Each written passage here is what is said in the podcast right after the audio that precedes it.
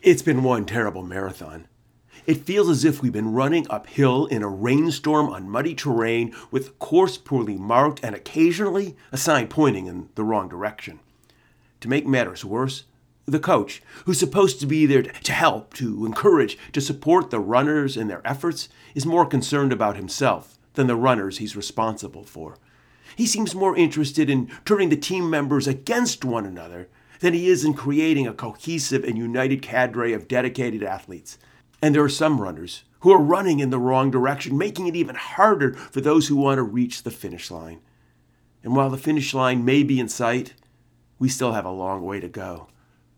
That's how 2020, nearing its end, feels to me.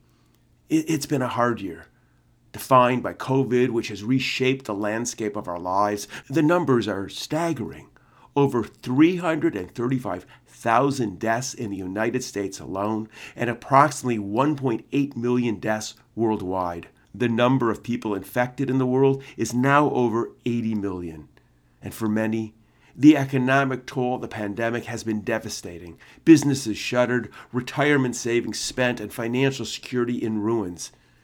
And our nation, America, has demonstrated not leadership and skill, but incompetence and poor leadership. As Dr. Fauci said, the numbers don't lie. We have fared worse than other countries around the world with more deaths and more illnesses. And now, as the finish line seems to be in sight, with a vaccine being rolled out, new variants of COVID are being discovered, and it is unclear what this means for the future. With the new year beginning in just a few days, I had this hope that if we made it to 2021, everything would be all right. That the worst would be behind us and we'd start this new year renewed and certain that our lives would return to normal. But I fear this will not be the case. Because rather than banding together, division and distrust define much of our national response. While public health officials came to recognize that mask wearing would have a major effect on stemming the spread of COVID, egged on by the president, wearing a mask, or rather not wearing a mask, became a political statement. And health officials were derided and even worse, threatened when they made pronouncements on what needed to be done.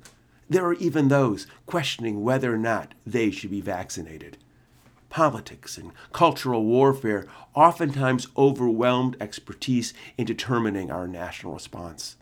While I'm cautiously hopeful that with the vaccine, and even in spite of those who won't wear masks, the pandemic will slowly wind down and our lives will return to something similar to our lives before COVID. I worry about those fractures that this pandemic exposed the politicalization of public health, the distrust of science, and the belief that rather than being in this together, it's one side versus the other. 2021 must be a year of healing from the virus and the politics that divide rather than unite us.